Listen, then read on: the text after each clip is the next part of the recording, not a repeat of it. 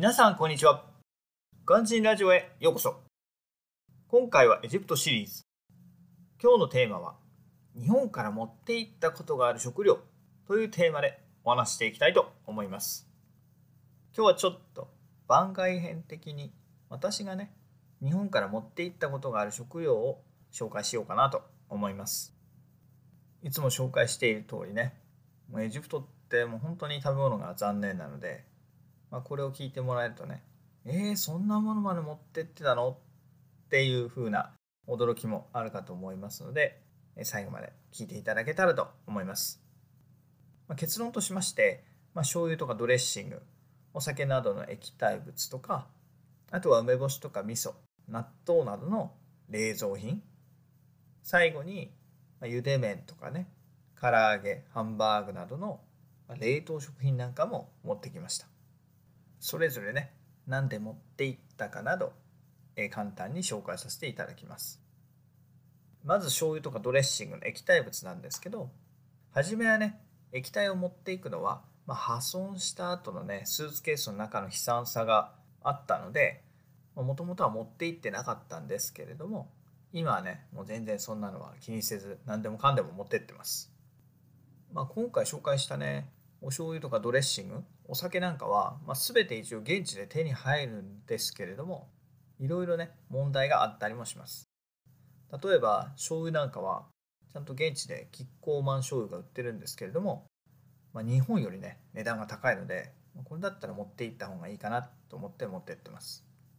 あとはドレッシングなんですけど、まあ、現地のドレッシングね美味しかったりそうでなかったりっていうギャンブル要素が強いので、まあ、そんだったらね日本から食べ慣れたものを持っていくのが一番かなと思って持ってってました。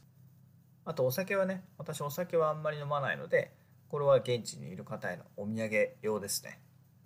でまああとは持ってき方なんですけど、まあ、ペットボトルに入っているものであれば特に気にすることなくそのままスーツケースに入れちゃって大丈夫です。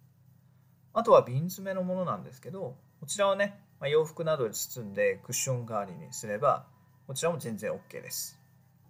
あとはお酒類ってところで最近ではワインや日本酒も紙パックで売られておりそれらもそのまま入れてしまって大丈夫です。なので液体は比較的持っていくのが簡単です。続いて梅干しとか味噌納豆などの冷蔵品なんですけどこれらはもう現地で手に入らないので単純に私が食べたいものということで持っていきました。しかし冷蔵品はそこまで持っていくのは難しくありません。梅干しや味噌は必要な量をタッパーに入れます。納豆はちょっとね持っていく量によって梱包の仕方が若干変わってきます。少量であればそのまま持っていっていいんですけど大量に持っていくとなると発泡スチロールの容器がかさばって場所を取ってしまうため必要な量だけラップに取り出してそれを冷凍します。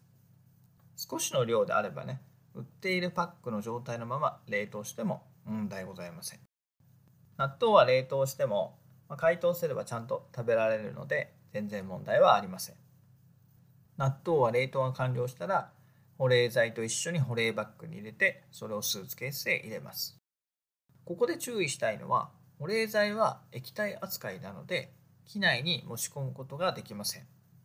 ペットボトル飲料と同じく出国時にね、え処分しなければならなくなるので、くれぐれも注意してください。あと最後に、まあ、茹で麺とか唐揚げ、ハンバーグなどの冷凍食品なんですけど、えー、これらはね、かなりレベルが高めです。通常の保冷剤、保冷バッグだけでは夏の輸送は無理です。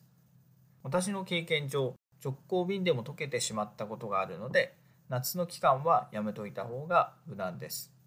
冬ならば全然問題はありません。まあバッグは最悪なくても大丈夫ですけど保冷剤はね、えー、キャンプに使える強力なものを買っておきましょう。保冷バッグは、まあ、スーツケースに入るね発泡スチロールで代替することができます。その発泡スチロールと強力な保冷剤を使ってまあ、持っていきたいね冷凍食品をその中に入れて発泡スチロールを蓋してで蓋とボディの境目をガムテープなどで目張りすれば大丈夫ですただ一つ注意点としてはまあ、地域によってはねスーツケースの中身を開けられる可能性もあるので持っていく地域でそのようなことがあるかをよく確認してください。ということでね私が持っていったことがある食料を紹介しました。それではこの辺で。バイバイ。Have a lovely evening.